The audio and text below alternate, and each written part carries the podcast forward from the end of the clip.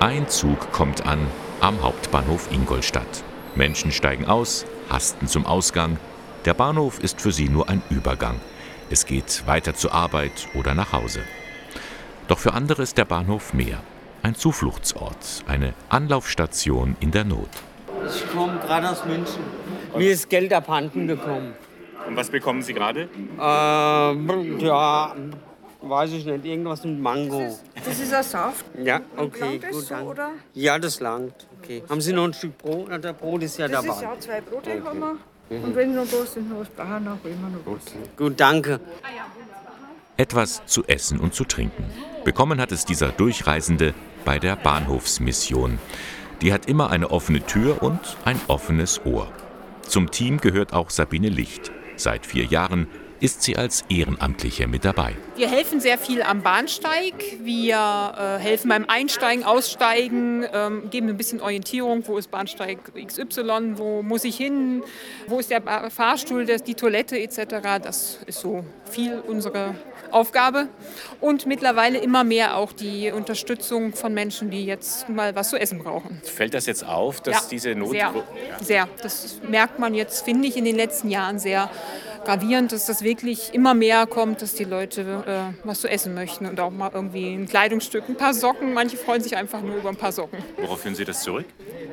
Ja, auf die ganze momentane Weltlage würde ich sagen. Erst Corona, jetzt äh, der Ukraine-Krieg. Merken Sie das hier, Stichwort Flüchtlinge, dass die auch da gefordert sind?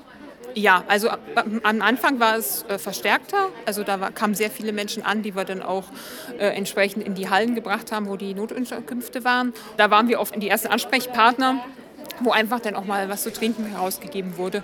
Ja, und wenn man Hauptbahnhof hört, dann denkt man natürlich unweigerlich auch an den Fahrstuhl auf Gleis 1. Sie lachen schon. Ja, also das ist eine never-ending Story. Ganz furchtbar. Ich sehe immer die jungen Frauen mit, mit Kinderwagen, die davor stehen und total verzweifelt sind, weil sie nicht wissen, äh, wie sie da jetzt hochkommen sollen. Seit Monaten funktioniert ein Fahrstuhl nicht. Das, also die Leute, die auch mit Behinderungen, Rollstuhl, das, das funktioniert einfach nicht. Also Wahnsinn. Auch da packt die Bahnhofsmission mit an. Diese Einrichtung von der evangelischen und katholischen Kirche ist für jeden da, erklärt Bernhard Gruber von der Caritas Kreisstelle Ingolstadt. Jeder kann zu, zu uns kommen. Die Leute brauchen keinen Termin. Und wir erreichen damit auch Menschen, die unsere professionellen Hilfsangebote in der Caritas im diakonischen Werk gar nicht mehr aufsuchen würden.